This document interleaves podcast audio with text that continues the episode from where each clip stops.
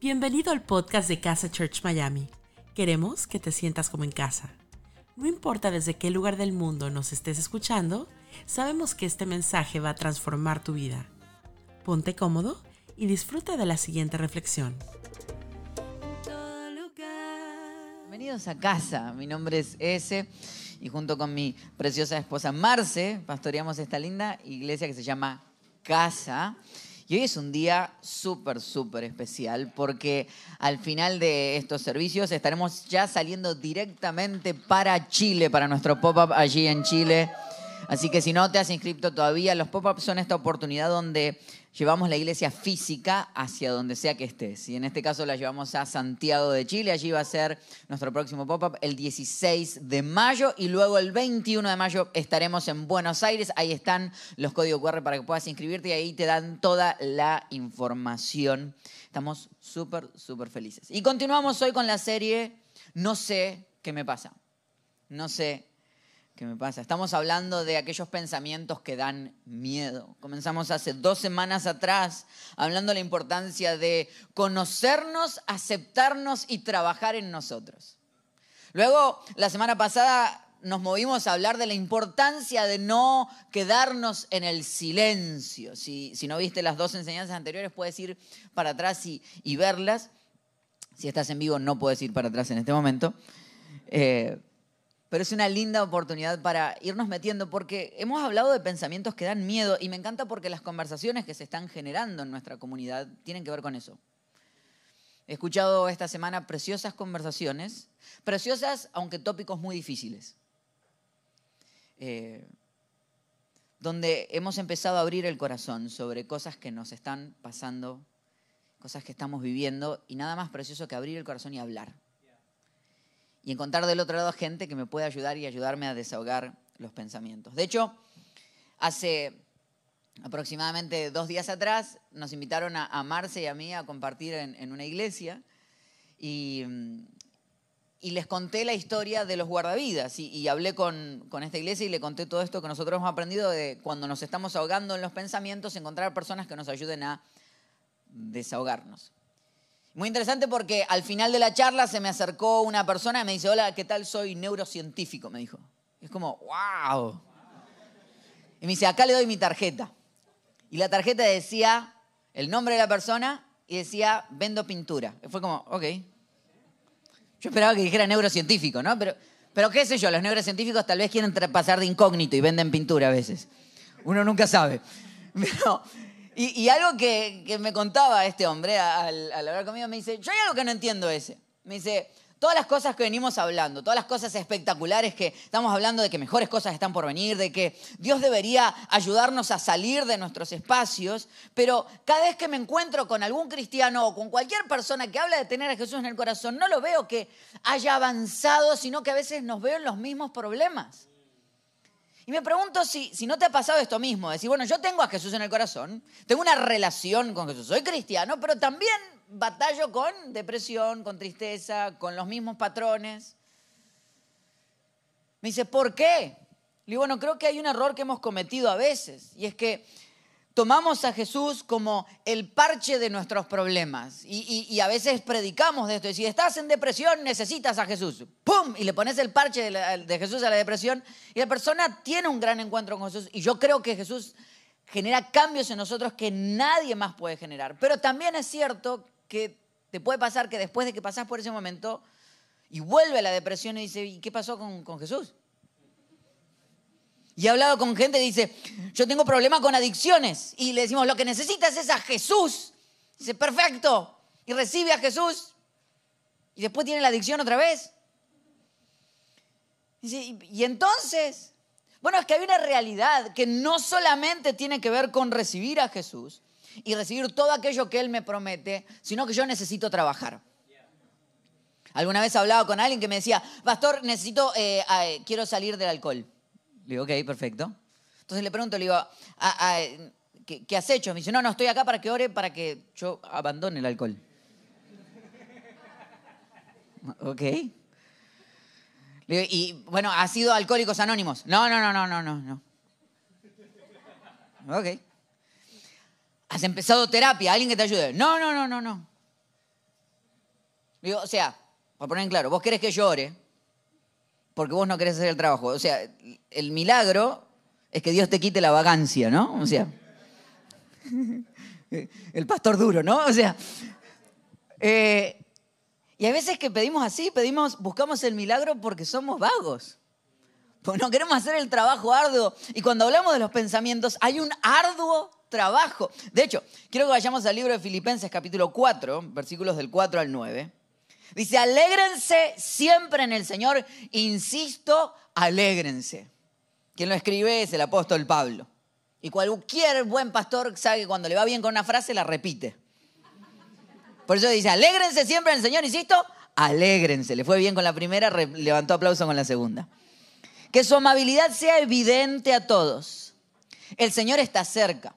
No se inquiete por nada, más bien en toda ocasión, con oración y ruego, presenten sus peticiones a Dios y denle gracias. Y la paz de Dios, que sobrepasa todo entendimiento, cuidará sus corazones y sus pensamientos en Cristo Jesús. Eso es una prédica sola, pero no me voy a dedicar a eso. Pues podríamos decir, bueno, ¿cómo alegrarme en todo tiempo? Tiene que ser mi, mi habilidad evidente a todos. Tengo que orar más que lo que me inquieto. Y después tengo que darle gracias a Dios. Y la paz de Dios, que sobrepasa todo entendimiento, cuidará tus corazones. Hay gente que ya con eso, ya es todo lo que necesita, se pueden ir. Pero cuando uno dice, bueno, entonces ya está. Por último, hermanos, consideren bien, que en otra versión dice, piensen en esto. Todo lo verdadero, todo lo respetable, todo lo justo, todo lo puro, todo lo amable, todo lo digno de admiración, en fin, todo lo que sea excelente o merezca elogio. Entonces, una vez que dice, piensen en todo esto, cierra con, pongan en práctica lo que de mí han aprendido, recibido y oído, y lo que han visto en mí, y el Dios de paz estará con ustedes. No solamente piensen algo, sino pónganlo en práctica. O sea, no solamente recibir una frase, tener un buen momento, sino ponerla en acción. De hecho, la psicología determinó que nuestros pensamientos generan nuestras emociones. Nuestras emociones generan nuestras acciones y nuestras acciones refuerzan nuestros pensamientos. O sea, yo pienso algo, eso me lleva a sentir algo, lo que siento refuerza lo que pensé, luego actúo de esa manera por lo cual refuerzo la emoción y luego vuelvo a pensar, tenía razón. Yo soy un torpe, me siento como un torpe, me subo al stage, me tropiezo, refuerza el pensamiento de que soy un torpe. De hecho, hay un teólogo que lo puso de esta manera y me pareció sensacional. Siembra un pensamiento y cosecha una acción. Siembra una acción y cosecha un hábito. Siembra un hábito y cosecha un carácter. Siembra un carácter y cosecha un destino. Te lo repito porque está buenísimo. Técnica pastoral.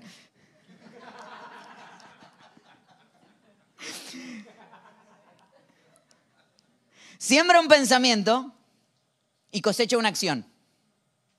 Siembra una acción y cosecha un hábito. Siembra un hábito y cosecha un carácter. Siembra un carácter y cosecha un... O sea, todo empieza en lo que pienso. Todo empieza en siembro un pensamiento. Y eso, por eso Pablo dice, en esto piensen. Si van a pensar en algo, piensen en esto. Si van a...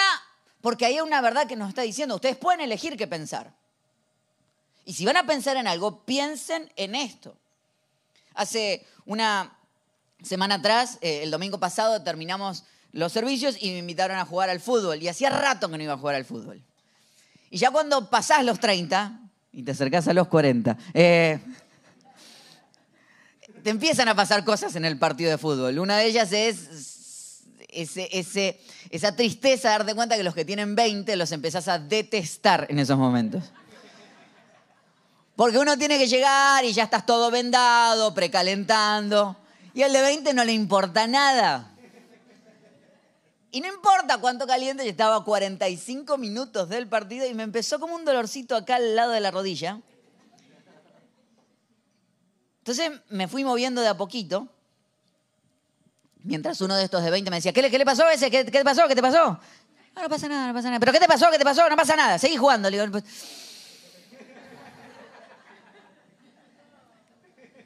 Shh, mire. Claro, varias cosas pensaba. Digo, número uno, tenemos los dos viajes, Chile y Buenos Aires, y lindo sería, llega el pastor con las muletas, ¿viste? Bienvenido, ¿qué tal? Este, esa es una de las cosas que pensaba. Eh. Y lo otro que yo he pasado, o sea, mis rodillas han pasado por situaciones. Pues imagínense que yo pesaba setenta y cinco libras más, han tenido trabajo las rodillitas. Han llevado su trabajo, es como, uff. Eh, y, y una de las cosas que me pasó alguna vez, hace varios años atrás, es que me lastimé los meñiscos que están aquí adelante. Y, y recuerdo que había alguien, pues siempre hay alguien, en, en algún amigo que, que se cree doctor. Lo que vos tenés, te dice, a ver, déjame tocarte. Y te dice, ay, decís, ay, ya. Te toca y dice, no, lo que vos tenés es, eh, esto es un desprendimiento de retina. O sea, ¿estás seguro? Sí, sí, sí, yo estoy seguro. Mira, tomate dos de estas, tres de estas y me volvés a ver mañana. O sea, y, bueno, pasaron varios días así, yo veía que no mejoraba. Le digo, ¿vos sabés que no mejoraba? No, no te preocupes, es desprendimiento de retina, no te preocupes. Parece que no es.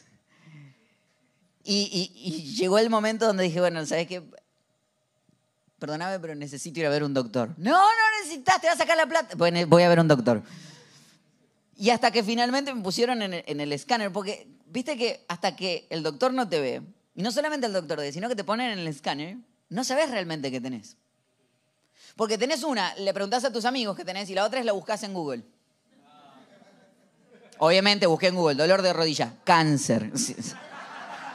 Siempre. Siempre todo lo que busques.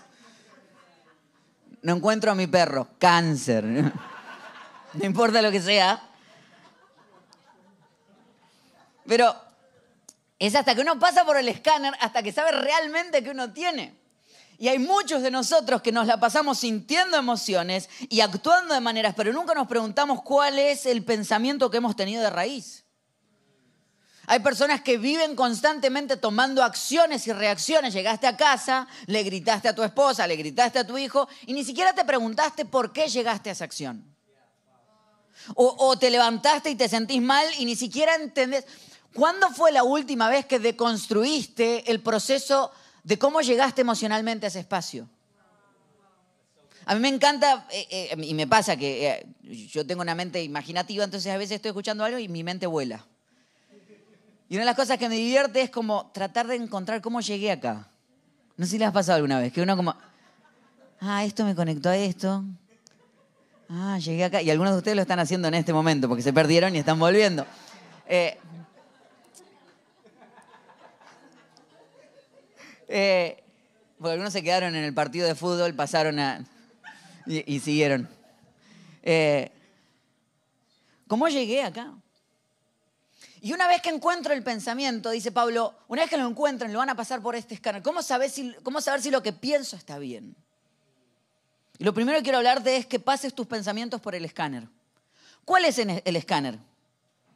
Es todo lo que es verdadero, todo lo respetable, todo lo justo, todo lo puro, todo lo amable, todo lo digno de admiración, en fin, todo lo que sea excelente o merezca elogio. Y quiero darte una regla. Se llama Berejú Puamad Excel. Digan conmigo. Berejú Puamad Excel. Entonces cuando digas, ¿será que lo que estoy pensando está bien? Vas a repetir conmigo. Berejú Puamad Excel. Que algunos dijeron, es paraguayo, es, es guaraní lo que está diciendo. No. Berejú Puamad Excel. Todo lo que sea verdadero, todo lo que sea respetable, todo lo que sea justo. Berejú. Todo lo que sea puro, todo lo que sea amable y todo lo que sea digno de admiración. Puamad. Y todo lo que sea excelente y todo lo que sea digno de elogio. Berejú, digan conmigo, Berejú Puamad Excel. Lo importante de que cada vez que estés teniendo un pensamiento, lo pases por este escáner. Berejú Puamad Excel. Es verdadero. Es realmente respetable, es justo, es puro, es amable, es, es digno de admiración, es excelente, es elogioso. Si no, no está bien. ¿Cuándo fue la última vez que pasaste tus pensamientos por el escáner? Hay algo que nos encanta con mi esposa y es que tenemos una frase que cuando estamos como empalagados en una emoción, venimos al otro y le decimos, ok, necesito que me ecualices.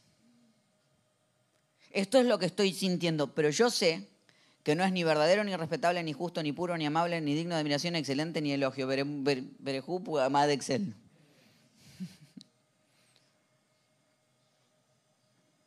Entonces, ayúdame a ver qué estoy pensando que no debería estar pensando. ¿Cuándo fue la última vez que pasaste tus pensamientos por el escáner y decidiste que no te vuelvas un magnético en el que se te peguen las malas ondas de lo que pensaste de alguien o de lo que pensaste de ti mismo? Porque el día que interrumpes el mal pensamiento, interrumpirás entonces la mala emoción, por lo cual interrumpirás la mala acción, por lo cual interrumpirás el ciclo vicioso en el que entra tu pensamiento con tu emoción, con tu acción. Digan conmigo, Berejú Puamad Excel. Dije a mi esposa ayer, le digo, es un lindo tatuaje. Y me miró como diciendo, no, no lo es. Me miras como diciendo, ah, hizo, hizo como, ah.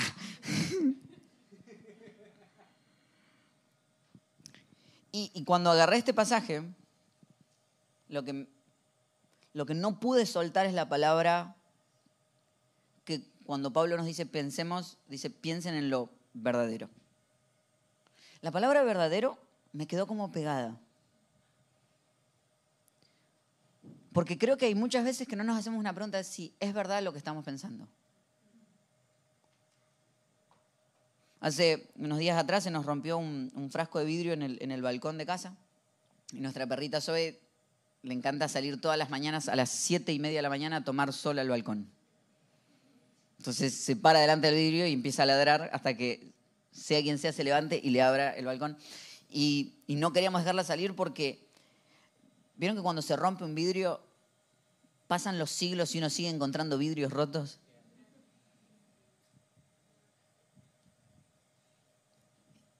Y, y lo que pasa es que uno va caminando y te vas cortando todo el tiempo. Y, y yo creo que las peores lastimaduras no son las grandes cortaduras, sino son las pequeñas cortaduras las que nos van matando.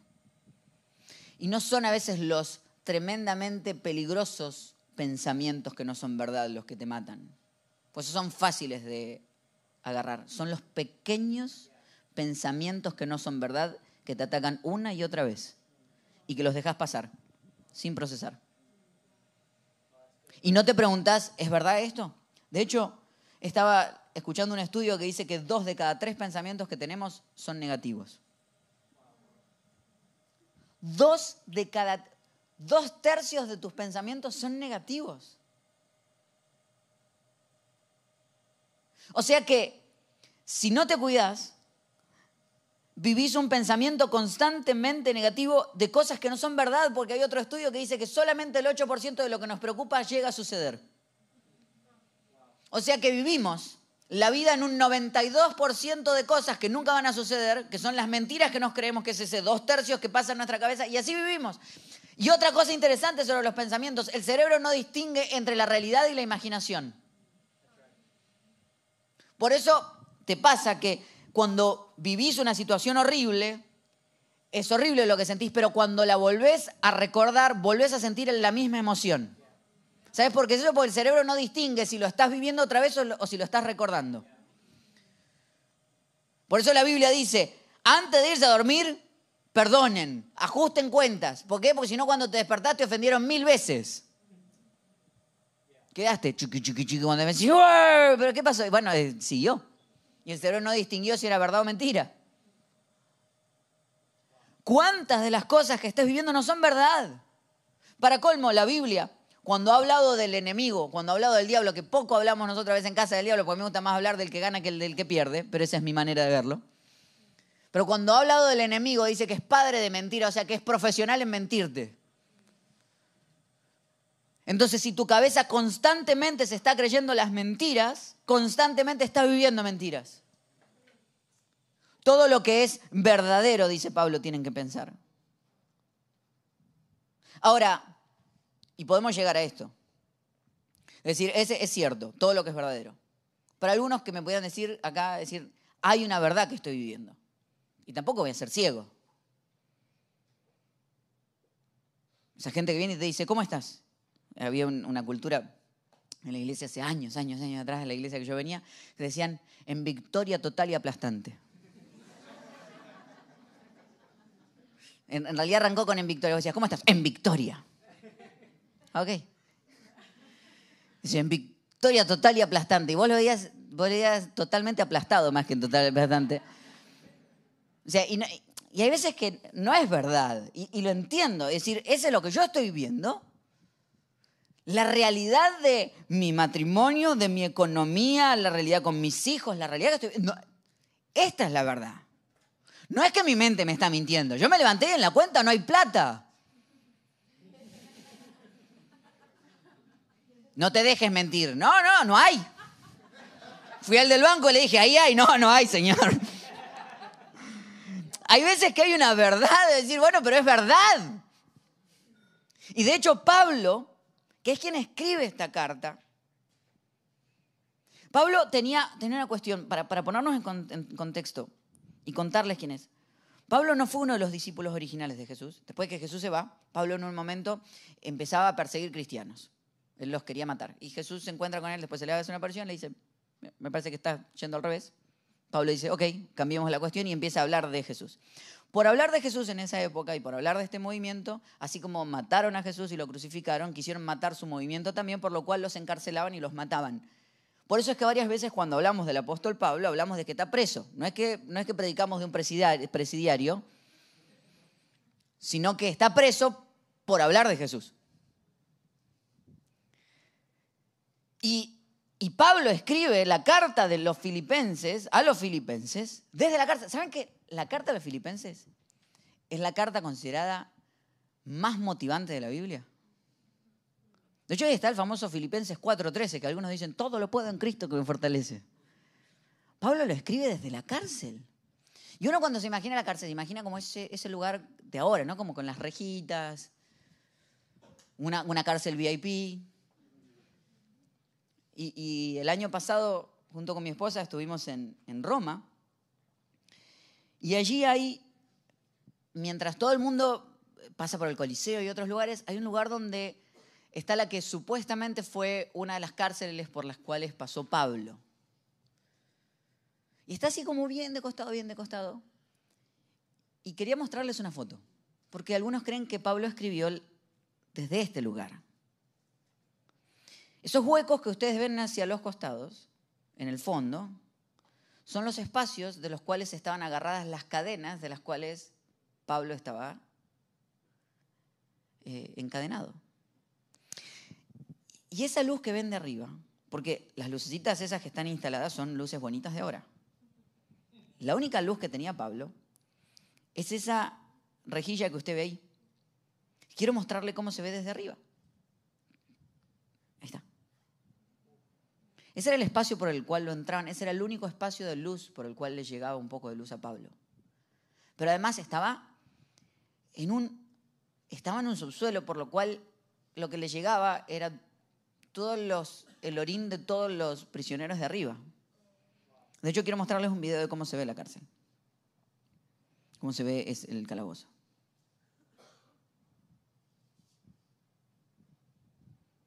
Y Pablo escribe desde ahí, alégrense siempre en el Señor.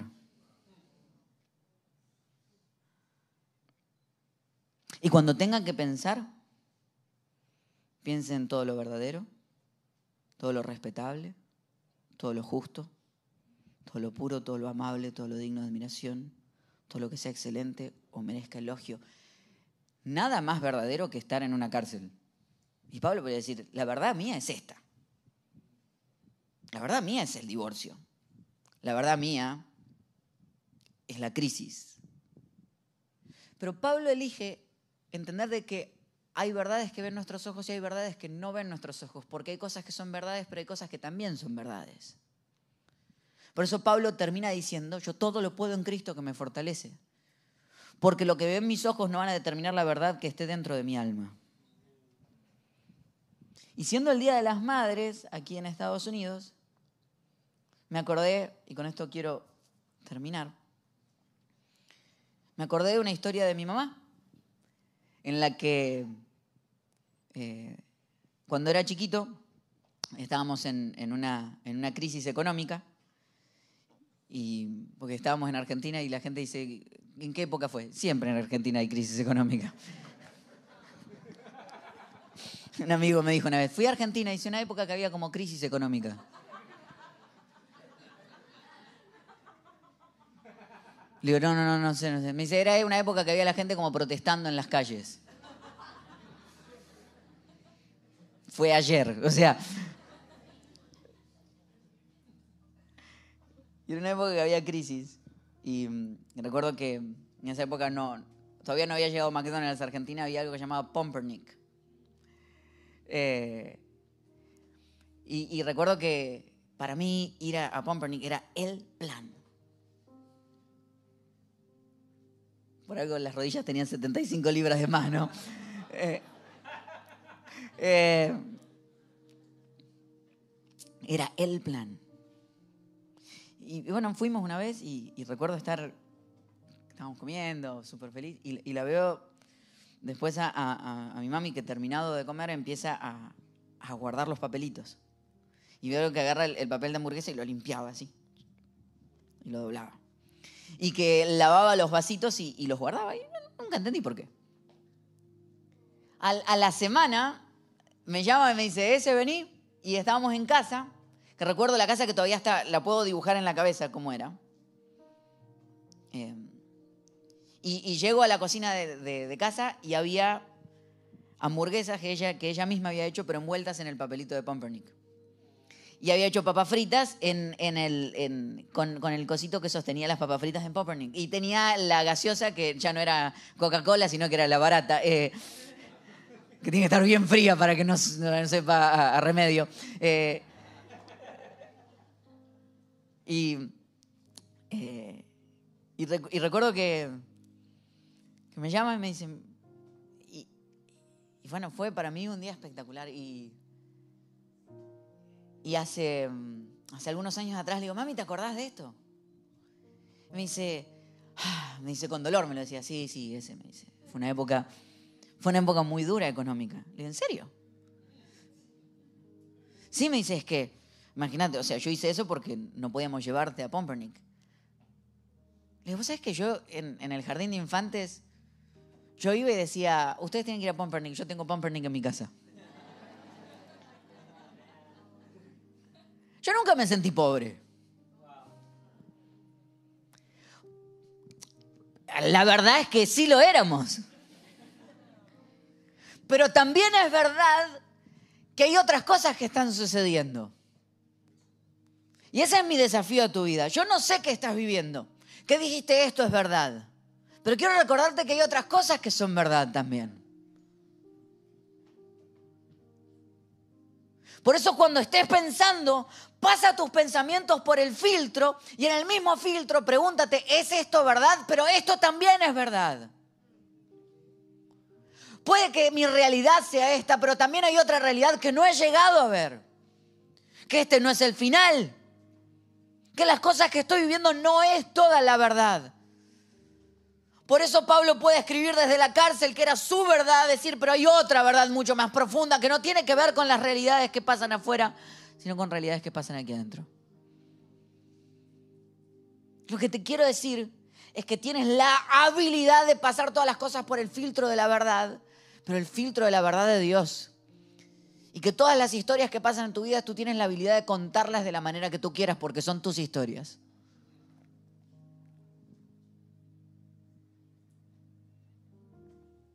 Si van a pensar, piensen en lo que fue verdad. ¿Es verdad lo que estás pensando?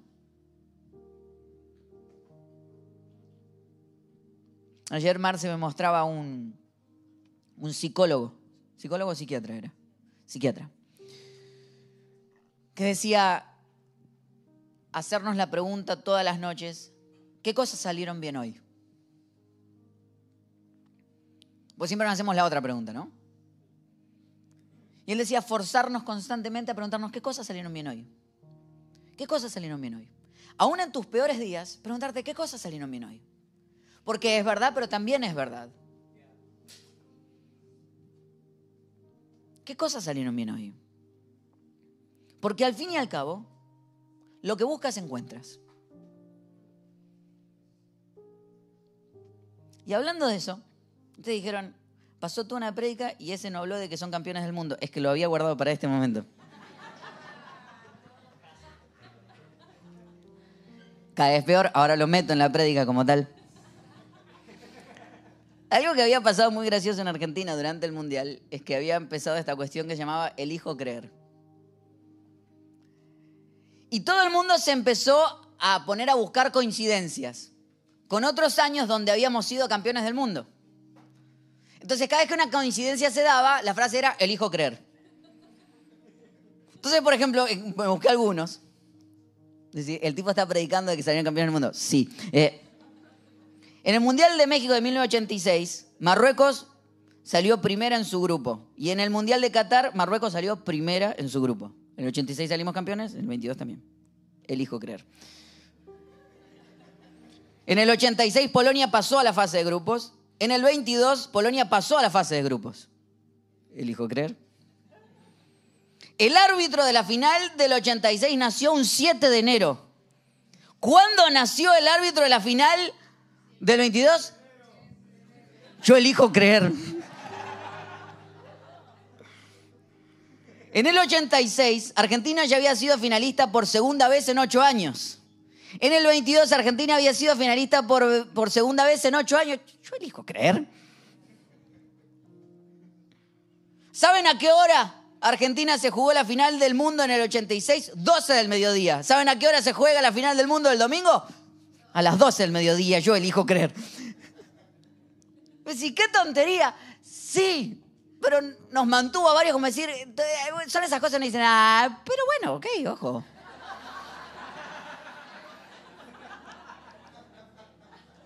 Son esas cosas, ¿viste? Es decir, cuando ganamos yo estaba sentado ahí y empezamos a perder, movete ahí.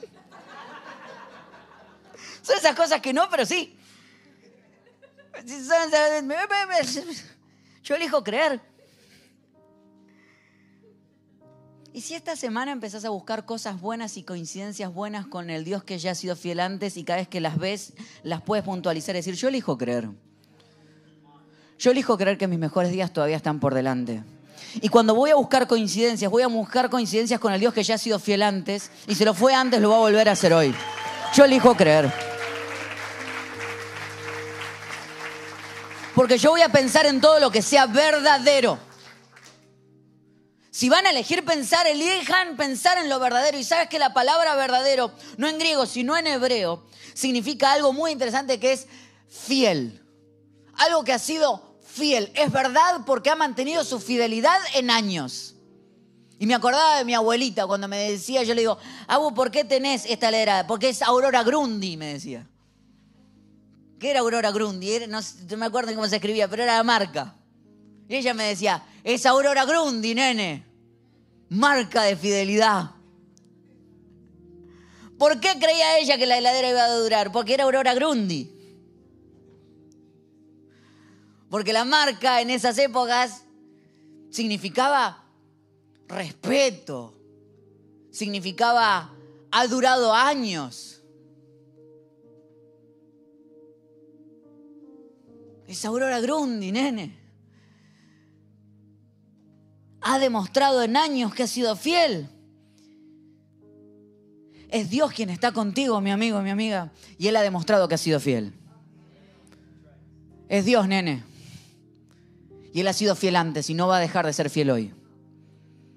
Y no sé si te pasó mientras cantábamos al principio de que él no ha perdido una batalla y tú decías, pero tal vez esté perdiendo la mía. Quiero avisarte que él es Aurora Grundy, que él es fiel y que él no va a dejar de hacer lo que ya hizo alguna vez en tu vida y que él tiene una verdad para tu mañana, que hoy puedes no entender absolutamente nada. Pero yo creo en el Dios Todopoderoso.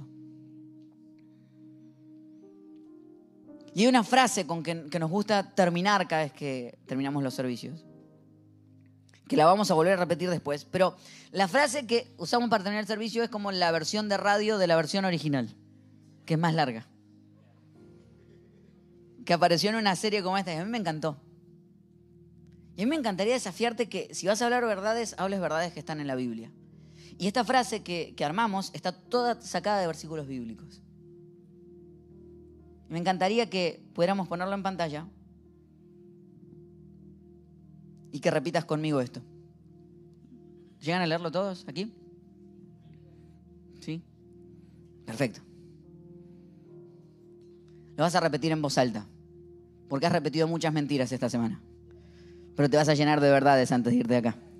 ¿Estás listo? Vamos a decirlo bien fuerte. Soy un hijo de Dios, creado por Él a propósito y con propósito. Mi valor no proviene de lo horizontal, sino de lo vertical. Dios me ama y está orgulloso de mí solo por ser su hijo. Y aquí vamos juntos. Estoy lleno de fe, lleno de vida y lleno de sueños. Su palabra dice que soy una obra de arte, que fui escogido y que nunca estaré solo. Hoy decido creer lo que Él dice de mí. Hoy decido pensar lo mejor de mí y de los demás. Este mundo es un mejor lugar porque yo estoy en él. Si Dios está conmigo, nada tengo que temer. Ya soy mucho más que vencedor.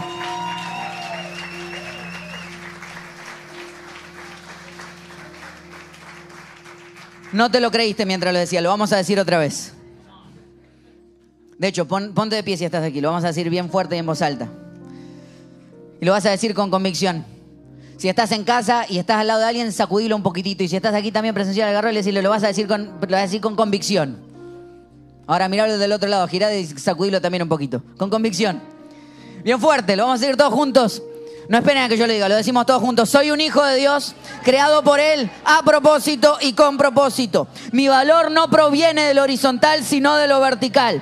Dios me ama y está orgulloso de mí solo por ser su hijo. Estoy lleno de fe, lleno de vida y lleno de sueños. Su palabra dice que soy una obra de arte, que fui escogido y que nunca estaré solo. Hoy decido creer lo que Él dice de mí. Hoy decido pensar lo mejor de mí y de los demás. Este mundo es un mejor lugar porque yo estoy en Él y si Dios está conmigo, nada tengo que temer, ya soy más que vencedor.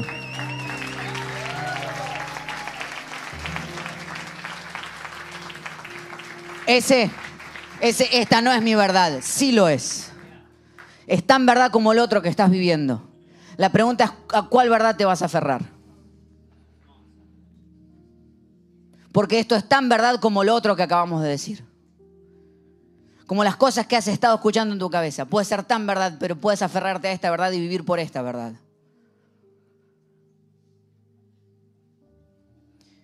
Mi Dios, te damos gracias en este día. Por tu amor sobre nuestra vida, por tu elección sobre nuestra vida. Porque todo lo que escuchamos en la semana puede ser que quiera llevarse nuestra alegría. Pero tú has venido a llenarnos de palabras de esperanza.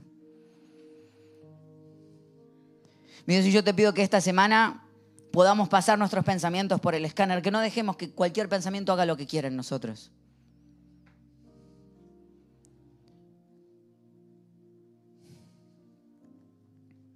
Que no sea más ese espacio en el que nos podamos mentir una y otra vez. Oro por aquellos que están viviendo una verdad demasiado difícil, para que les recuerdes que la verdad es la que acabamos de mencionar también, que somos hijos tuyos y que tú eres fiel. Te damos gracias, Señor. Esta semana elegimos creer. En el nombre de Jesús. Amén y amén. Gracias por habernos acompañado en esta enseñanza de Casa Church Miami. Esperamos que haya sido de mucha ayuda. Te invitamos a que lo compartas en tus redes sociales y que nos dejes tus comentarios. Para más información de nuestras actividades o para conocer más de nuestra iglesia, puedes ingresar en casa church punto miami y seguirnos en nuestras redes sociales. Antes de despedirnos, queremos declarar bendición sobre tu vida. Que el Señor te bendiga y te guarde, que haga resplandecer su rostro sobre ti, que tenga de ti y de nosotros misericordia y que ponga en tu vida paz.